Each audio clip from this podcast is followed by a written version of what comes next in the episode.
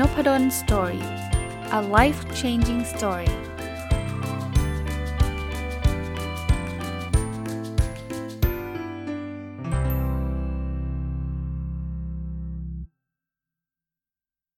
สวัสดีครับ ยินดีต้อนรับเข้าสู่นพดล story podcast นะครับ podcast episode นี้เนี่ยอยากจะมาชวนคุยเรื่องเกี่ยวข้องกับความรู้ในเรื่องวัคซีนของโควิด -19 นะ ต้องเรียนแบบนี้ก่อนนะครับว่าผมเนี่ยไม่ได้เป็น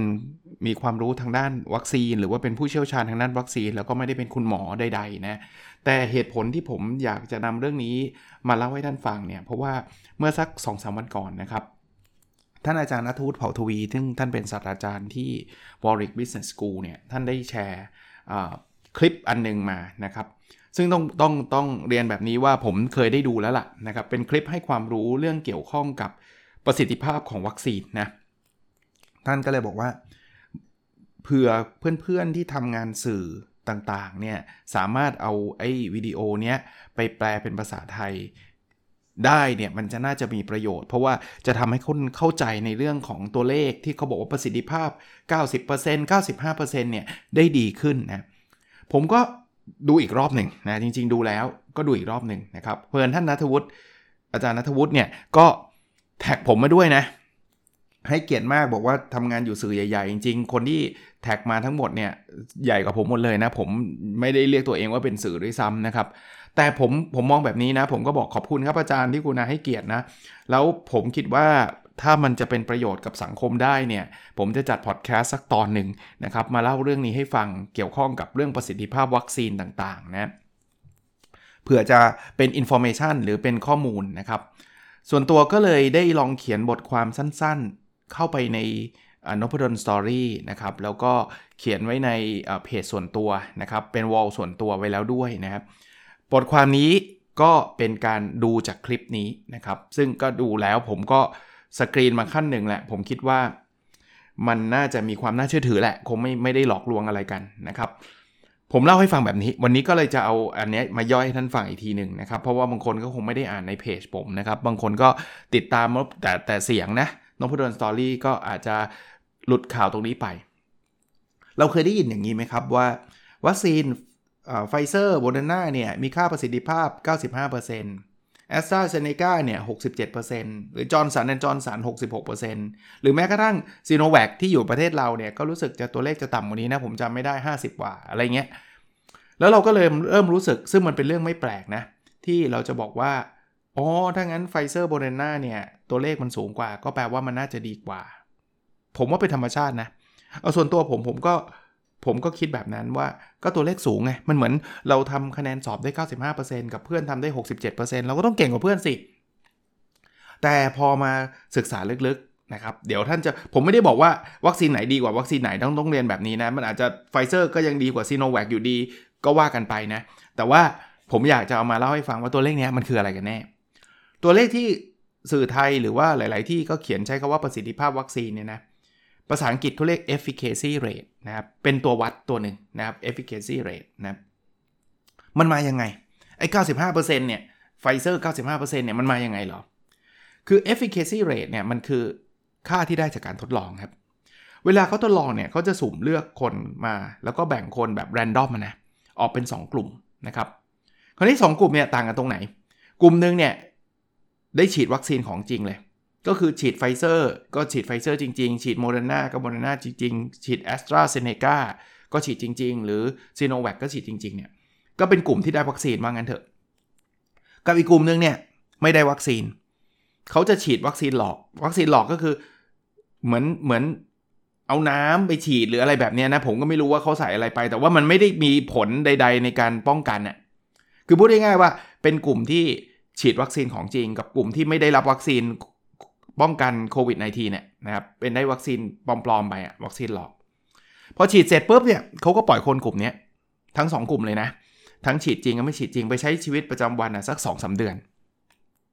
แล้วก็กลับมานั่งเช็คว่าหลังจากนั้นเนี่ยใครติดโควิด -19 มั้ง คราวนี้พอไปเช็คเนี่ยเขาบอกว่า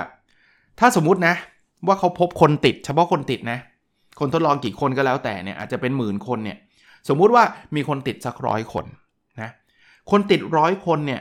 เขาจะดูว่าไอ้ร้อยคนเนี้ยมาจากกลุ่มวัคซีนจริง ก็คือกลุ่มที่ได้ฉีดจริงๆอะสักกี่คน มาจากกลุ่มที่ไม่ได้ฉีด หรือฉีดวัคซีนหลอกเนี่ยสักกี่คนนะ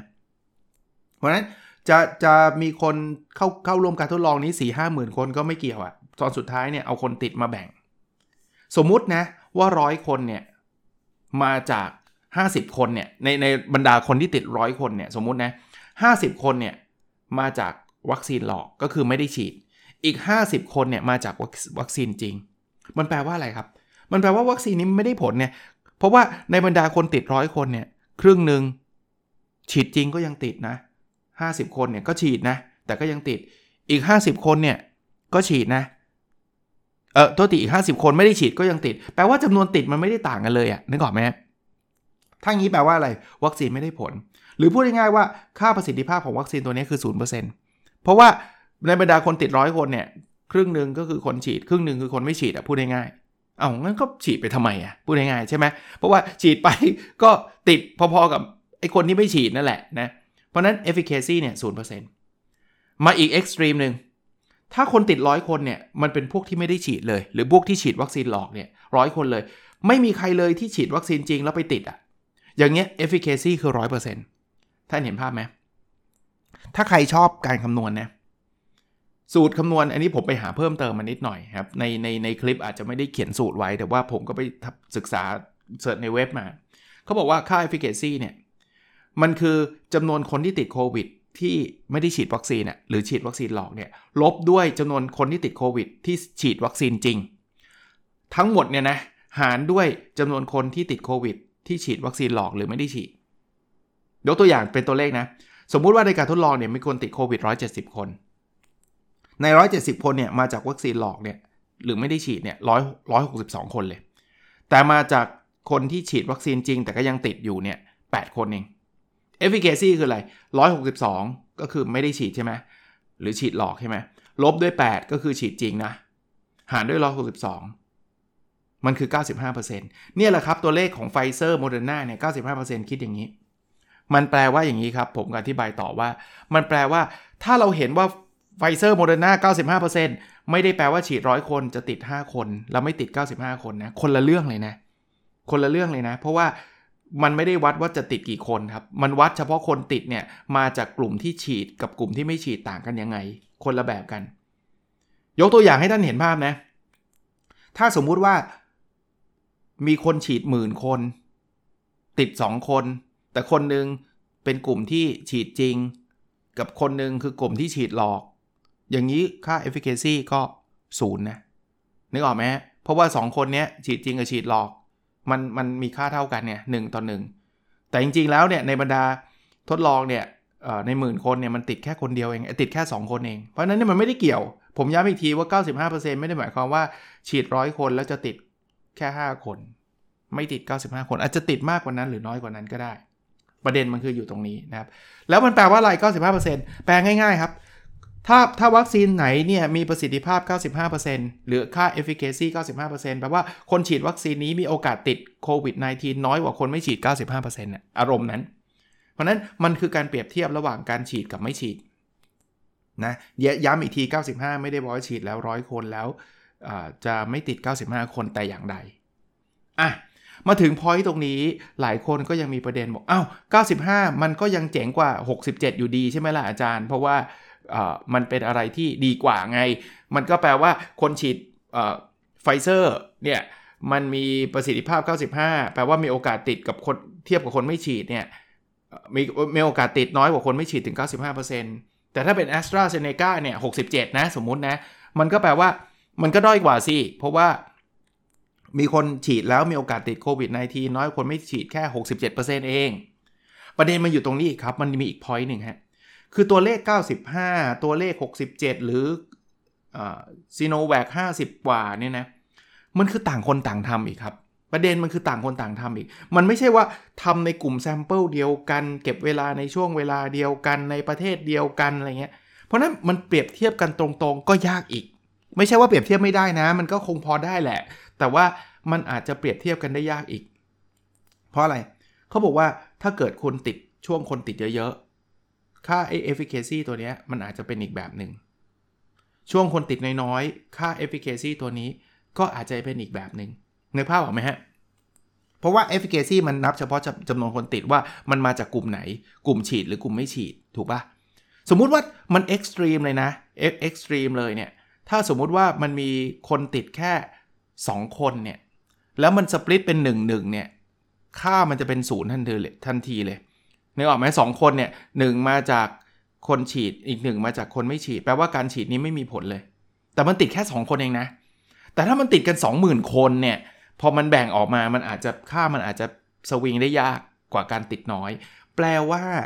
เวลาเขาไปเก็บข้อมูลตรงนี้เราก็ไม่รู้คือจริงๆเขาก็บอกนะว่าช่วงอของอะไรนะ ไฟเซอร์โมเดอร์นาเขาไปเก็บช่วงไหน ช่วงของจอห์นสันแอนด์จอห์นสันไปเก็บช่วงไหน ถ้าจำไม่ผิดเนี่ยจอห์นสันแอนด์จอห์นสันเนี่ยซึ่งมีค่าน้อยเนี่ยไปเก็บช่วงที่คนติดเยอะอารมณ์แบบนี้นะนั้นมันเปรียบเทียบกันแบบนี้ก็ไม่ได้อีก แล้วแถมนะไปเก็บกันคนละประเทศอีกบางไฟเซอร์น่าจะไปเก็บที่อเมริกาโมเดอร์นาน่าเก็บที่อเมริกาแต่จอห์นสันจอห์นสันไม่เก็บที่แอฟริกาใต้ ซึ่งมันอาจจะคนละสายพันธุ์อีก มันจึงเทียบกันได้ลำบากมาก ๆนะครับลำบากมากๆ แต่ point มาถึง point ที่ผมอยากจะแชร์ครับ แล้วแล้วเป็นเป็น keyword ของ episode โทษทีไม่ใช่ episode คลิปนี้เลยก็ว่าได้เขาบอกว่า แต่จริงๆเนี่ยเวลาเราวัดกันเมื่อกี้ 95%อ่า67% 50%อะไรเงี้ยมันเป็นการวัดว่าติดโควิดหรือไม่ติดนะถ้าติดเนี่ยก็ถือว่าติดละจะติดแล้วเป็นมากเป็นน้อยไม่เกี่ยว ถือว่าติดหมดเลยนะแค่มีมีเชื้อเนี่ยถือว่าติด ถึงแม้จะมีเชื้อแล้วไม่แสดงอาการก็ตาม แต่เขาบอกว่าเรากลับมาคิดดูดูหน่อยซิว่าจริง ๆ แล้วเนี่ยเราฉีดวัคซีนเราฉีดเพื่อที่จะไม่ติดเลยหรือเปล่า หรือจริง ๆ แล้วเนี่ยเราต้องการฉีดเพื่อจะเซฟชีวิตเราหรือไม่ให้เราป่วยหนักคือติดแบบไม่แสดงอาการจริงๆมันก็ไม่ได้เอาตรงๆนะ มันอาจจะไม่ได้รบกวนกับชีวิตประจำวันเราสักเท่าไหร่หรอก เพราะเราไม่แสดงอาการ มันเหมือนเราฉีดไข้หวัดใหญ่อะจริงๆ เราอาจจะมีเชื้อไข้หวัดใหญ่อยู่โดยที่เราไม่รู้ตัวก็ได้นะ แต่มันไม่แสดงอาการเราก็ใช้ใช้ใช้ชีวิตตามปกติได้ อารมณ์แบบนั้นเนี่ย เขาบอกว่าถ้าเราใช้นิยามแบบนี้ว่าติดแล้วต้องเข้าโรงพยาบาล ติดแล้วต้องป่วยหนักหรือแม้กระทั่งเสียชีวิตเนี่ยนะเขาบอกว่าวัคซีนทุกชนิดณขณะนี้เนี่ยตัวเลขเนี่ยมันถึง 100%เลยนะ คือพูดได้ง่ายว่าจากการทดลองเนี่ยไม่มีใครที่ฉีดวัคซีนแล้วป่วยหนักหรือเสียชีวิตเลยครับ แล้วไม่ว่ายี่ห้อไหนด้วยนะโควิดเอ่อโทษทีเอ่อจะเป็นยี่ห้อไฟเซอร์โมเดอร์นาแอสตราเซเนกาจอห์นสันและจอห์นสันเนี่ย save การป่วยหนักหรือเสียชีวิตได้ร้อยเปอร์เซ็นต์พอยต์ตรงนี้ผมคิดว่าเป็นอะไรที่น่าสนใจ เพราะว่าถ้าเราต้องการที่จะเซฟชีวิตแล้วก็ไม่ไม่ถึงขนาดป่วยขนาดไปแบบป่วยหนักติดอยู่โรงพยาบาลอะไรแบบนี้การฉีดวัคซีนไม่ว่ายี่ห้อไหนเนี่ยจะช่วยเราได้นะครับจะช่วยเราได้ และถ้าเราอยากให้การระบาดของโควิด -19 จบ ผมคิดว่าตอนนี้ทางออกทางเดียวคือการฉีดวัคซีน ซึ่งถ้าไม่มีคนป่วยหนัก ไม่มีคนเสียชีวิต ไม่จำเป็นต้องเข้าโรงพยาบาลหนักๆแบบนั้นเนี่ยผมคิดว่าแค่นั้นละพอแล้วนะณจุดนั้นเอาเป็นว่าต่อไปวัคซีนมันเกิดพัฒนาถึงขนาดจะไม่ให้ติดเลยได้ ทุกยี่ห้อก็ว่ากันไป แต่ตอนนี้ณขณะนี้เนี่ยยิ่งเราฉีดวัคซีนมากเท่าไหร่เนี่ยการระบาดของโควิด -19 ที่จะทำร้ายพวกเราเนี่ยจะจบเร็วเท่านั้นนะครับ เน้นอีกทีผมไม่ได้เป็นหมอไม่ได้เป็นผู้เชี่ยวชาญ ผมไม่ได้มาถึงขนาดจะมาบอกว่า ฉีดดีกว่าวัคซีนมันมีข้อดีข้อเสียยังไง ผมว่าท่านสามารถหาข้อมูลอันนั้นได้ เรื่องความเสี่ยงในการฉีดผมมั่นใจว่ามีแน่นอน แล้วไม่ใช่มีแค่วัคซีนโควิด -19 ทุกวัคซีนที่ท่านฉีดอะจะเอาเอาแบบ extreme นะ ผมว่ายาทุกเม็ดที่ท่านกินเนี่ยมีผลข้างเคียงทั้งหมดแหละครับมีความเสี่ยงทั้งหมดนะครับ ปัจจุบันเนี่ยผมยังไปฉีดวัคซีนไข้หวัดใหญ่ ถามว่ามันมีความเสี่ยงไหมมันมีโควิด -19 ถามว่าผมกลัวไหม ผมยังไม่ได้ฉีดวัคซีนนะครับตอนนี้เพราะว่าไม่ใช่ว่าแอนตี้อะไรอยากฉีดมาก แต่ยังฉีดไม่ไม่รู้จะฉีดที่ไหนอะแต่ว่าอีกไม่นานผมคิดว่าคงจะได้แหละ เพราะว่าตอนนี้รัฐบาลเขาก็พยายามอยากให้ฉีดเยอะๆนะก็รออยู่ครับก็รออยู่ แต่ว่าส่วนตัวแล้วกัน โดยที่ไม่ได้มีความรู้เรื่องการป้องกันแพทย์ ผมเชื่อแบบนี้นะว่า จากการฟังคุณหมอ จากการฟังผู้เชี่ยวชาญ ความเสี่ยงที่เกิดขึ้นจากผลข้างเคียงของวัคซีน มันมีน้อยกว่าความเสี่ยงที่เกิดขึ้นจากการติดโควิด -19 แล้วป่วย เขามีตัวเลขให้ท่านดูท่านเปรียบเทียบได้นะครับ อ้างอิงพี่ตุ้มนิดนึงพี่ตุ้มบอกว่าเสียชีวิตจากวัคซีนมันหนึ่งในล้าน แค่ไปสงการเนี่ยจำนวนคนที่เสียชีวิตในช่วงสงการเนี่ยเทียบกับประชากรประเทศไทยเนี่ย มันมีมากกว่าการฉีดวัคซีน ถ้าท่านยังกล้าที่จะไปเที่ยวสงการกันอยู่ ท่านน่าจะกล้าฉีดวัคซีนนะ ก็ผมขออนุญาตทำหน้าที่เป็นอีกทางหนึ่งก็แล้วกันนะครับ ในการสื่อสารให้ความรู้ในเรื่องดังกล่าวนะครับ ในเรื่องของการฉีด ผมคิดว่าสุดท้ายท่านเป็นคนตัดสินใจเองนะครับ สำหรับท่านที่มีโรคประจำตัวมีความกังวลมีอะไรต่างๆ วิธีที่ผมอยากแนะนำก็คือปรึกษาคุณหมอนะผมว่าคุณหมอน่าจะให้ข้อมูลที่ท่านสบายใจได้มากที่สุดถ้าท่านไม่เชื่อข้อมูลที่มันผ่านมาในช่องทางต่างๆ ในโซเชียลมีเดียในในไลน์ในอะไรต่างๆ ปรึกษาคุณหมอ ผมคิดว่าท่านน่าจะเข้าถึงคุณหมอได้ไม่ไม่ยากเอาคุณหมอที่ท่านเชื่อก็ได้ครับนะแล้วผมคิดว่าการฉีด โดยการผ่านการปรึกษาอะไรแล้วเรียบร้อยเนี่ยน่าจะช่วยทำให้โควิด -19 เนี่ยผ่านพ้นไปได้ด้วยดีนะครับก็ก็หวังว่าทุกคนจะอยู่ปลอดภัยในในสภาวะนี้นะครับในเรื่องของโควิด -19 ต่างๆ ระหว่างที่ท่านยังไม่ฉีด หรืออ่าผมแถมท้ายอีกนิดนึงฮะหรือจะฉีดแล้วก็ตามนะครับ ท่านยังคงต้องเต็มที่กับการป้องกัน ถ้ายังไม่ได้ฉีดนะครับ หน้ากาก ล้างมือโซเชียลดิสแทนพยายามอยู่ห่าง พยายามไม่เดินทางไม่ไม่ไปพูดคุย ใกล้ชิดถ้าไม่จำเป็นจริง ๆ นะครับเป็นสิ่งที่ท่านควรจะทำอย่างยิ่งเพื่อรักษาชีวิตท่านและรักษาชีวิตและสุขภาพของคนที่ท่านรักและคนอื่นๆ คราวนี้ประชาสัมพันธ์อีกอันหนึ่งเป็นเรื่องที่ผมเป็นห่วงเหมือนกัน เพราะว่าจากที่ผมได้รับข้อมูลมาคือว่า ฉีดแล้วคราวนี้ไม่ต้องใส่หน้ากากแล้วสิ จะทำอะไรก็ได้แล้วเฮฮามีความสุข อย่าพึ่งนะครับ เพราะว่ายังมีคนไทยจำนวนไม่น้อยที่ยังไม่ได้ฉีดนะครับ ตอนนี้คนฉีดกับคนไม่ฉีดเนี่ย ฉีดได้สักเปอร์เซ็นต์เดียวมั้ง ถ้าผมจำไม่ผิดนะ หรือหรือเกินกว่านั้นก็นิดหน่อย แปลว่า 90 กว่าเปอร์เซ็นต์นะยังไม่ได้ฉีดนะครับ ถึงแม้ว่าท่านจะฉีดไปแล้ว ท่านติดได้นะครับเมื่อกี้ผมเล่าให้ท่านฟังแล้วนะครับว่าการฉีดเนี่ยไม่ได้แปลว่าจะไม่ติดนะครับ มันติดได้แต่ท่านอาจจะไม่แสดงอาการ มันติดได้ท่านอาจจะไม่ได้ป่วยขนาดที่ท่านจะต้องเข้าโรงพยาบาล แต่มันติดได้มันแปลว่ามันแพร่ได้นะครับ ถ้ามันแพร่ได้บางทีท่านฉีด ท่านอาจจะติดแล้วไม่เป็นไรนี่หว่า แต่ว่าคนที่ท่านรักติดแล้วยังไม่ได้ฉีดเขาป่วยหนักได้เลยนะครับ คนที่ไม่ท่านไม่รักก็ตามนะครับ ผมคิดว่าทุกคนที่ฟังนพดลสตอรี่เนี่ยคงไม่อยากให้ใครจะต้องมาเจ็บป่วยโควิด -19 เพราะตัวเราเองจริงไหมครับ เพราะฉะนั้นเนี่ยถึงฉีดแล้วทุกอย่างจะต้องสตริกเหมือนเดิมนะ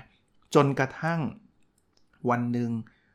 เขาฉีดกันส่วนใหญ่เกิดเขาเรียกว่า herd immunity อะคือคือทุกคนฉีดกันหมดแล้วก็เหมือนบางประเทศที่ตอนนี้เขาก็จะเริ่มคลายล็อกดาวน์เริ่มถอดหน้ากากกัน เราอยากจะถึงจุดตรงนั้นได้เร็วก็มีทางออกทางเดียวครับ ก็ต้องฉีดให้เยอะอะมีอยู่ทางเดียวนะครับ ถ้าถ้าเรายังฉีดกัน 1% 2%มันไม่มีทางออกแบบนั้นได้เลยนะ แล้วจำนวนตัวเลขตอนนี้น่ากลัวขึ้นเรื่อย ๆ นะครับ คือผมเห็นแล้วผมก็เป็นห่วงนะ คือมันมันมันหลากหลายพันแล้วอะนะครับ ถึงแม้ว่าเอาละหลายพันมันไม่ได้ทุกคนที่จะป่วยหนัก แต่มันตามอัตราส่วนครับจำนวนป่วยหนักมันก็เพิ่มขึ้นตาม แล้วจำนวนหมอเราไม่ได้เพิ่มขึ้นนะครับ นับวันคุณหมอจะเหนื่อยขึ้นเรื่อยๆ แล้วคุณหมอไม่ใช่แค่เหนื่อยนะ พยาบาลด้วยนะครับ ทุกคนที่เกี่ยวข้องเนี่ยท่านมีโอกาสติดด้วยนะคือคือคือท่านไม่อยากติดหรอก แต่ว่าวันหนึ่งมันอาจจะติดแล้วติดเราก็จะสูญเสียคุณหมอ อาจจะไม่ได้เป็นอะไรมากแล้วผมก็หวังว่าคุณหมอจะไม่เป็นอะไรมาก หรือพยาบาลจะไม่เป็นอะไรมากนะ แต่ว่าเราก็จะสูญเสียกำลังคนในส่วนนี้ไปเรื่อยๆ เนี่ย วันหนึ่งมันเอาไม่อยู่เนี่ย ผมว่ามันจะเป็นสิ่งที่เราไม่อยากให้เกิดขึ้นนะ เราเคยเห็นเคสในต่างประเทศ เคสที่แบบจะต้องเลือกว่าใครจะเข้า ICU คนนี้เข้าไม่ได้เพราะ ICU เต็มแล้วก็ไม่รักษา เราคงไม่อยากให้เกิดภาพนั้นนะครับ ก็ขอใช้เวลาวันศุกร์เนี้ย ประชาสัมพันธ์เรื่องนี้ให้ท่านทุกท่านทราบ ถ้าผมมีอะไรที่เข้าใจผิดอะไรยังไงต้องขออภัยด้วยนะ อย่างที่บอกไม่ใช่ผู้เชี่ยวชาญ แต่ว่าก็อ่านหนังสืออดูคลิป แล้วก็ตรวจสอบที่มาพอสมควรนะจึงเอามาเล่าให้ท่านฟังนะครับ โอเคครับ ขอให้ทุกคนผ่านพ้นภัยของโควิด -19 ไปได้ด้วยดีนะครับ เป็นกำลังใจให้ทุกคนนะครับ แล้วเราพบกันในสดถัดไปครับ สวัสดีครับ